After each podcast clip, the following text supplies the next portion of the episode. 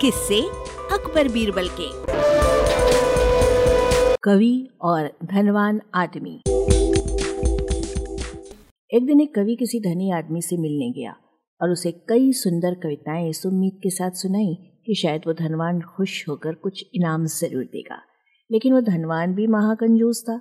बोला, तुम्हारी कविताएँ सुनकर दिल खुश हो गया। तुम कल फिर आना, मैं तुम्हें खुश कर दूँगा।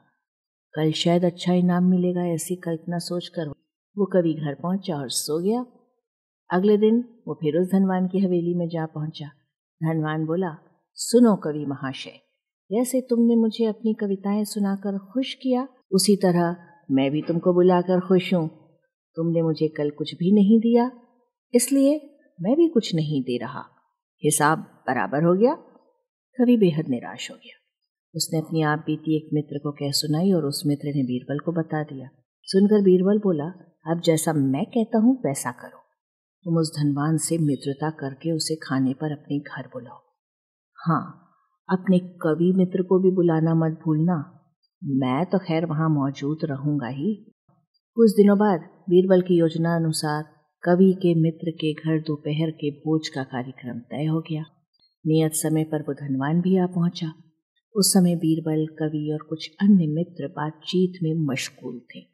समय गुजरता जा रहा था, लेकिन खाने पीने का कोई नामो निशान न था। वे लोग पहले की तरह बातचीत में व्यस्त थे। धनवान की बेचैनी बढ़ती जा रही थी। जब उससे रहा ना गया तो वो बोल ही पड़ा, भोजन का समय तो कब का हो चुका है? क्या हम यहाँ पर खाने पर नहीं आए हैं? खाना? कैसा खाना? बीरबल ने पूछा। धनवान को अब गुस्सा आ गया।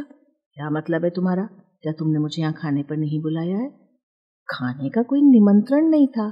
ये तो आपको खुश करने के लिए खाने पर आने को कहा गया था। जवाब बीरबल ने दिया। धनवान का पारा सातवें आसमान पर चढ़ गया। क्रोधित स्वर में बोला यह सब क्या है? इस तरह किसी इज्जतदार आदमी को बेइज्जत करना क्या ठीक है? तुमने मुझसे धोखा किया है। अब बीरबल हंसता हुआ बोला, यदि मैं कहूँ कि इसमें कुछ भी गलत नहीं तो? तुमने इस कवि से यही कहकर धोखा किया था ना कि कल आना, सो मैंने भी कुछ ऐसा ही किया। तुम जैसे लोगों के साथ ऐसा ही व्यवहार होना चाहिए। धनवान को अब अपनी गलती का आभास हुआ और उसने कवि को अच्छा इनाम देकर वहाँ से विदा ली।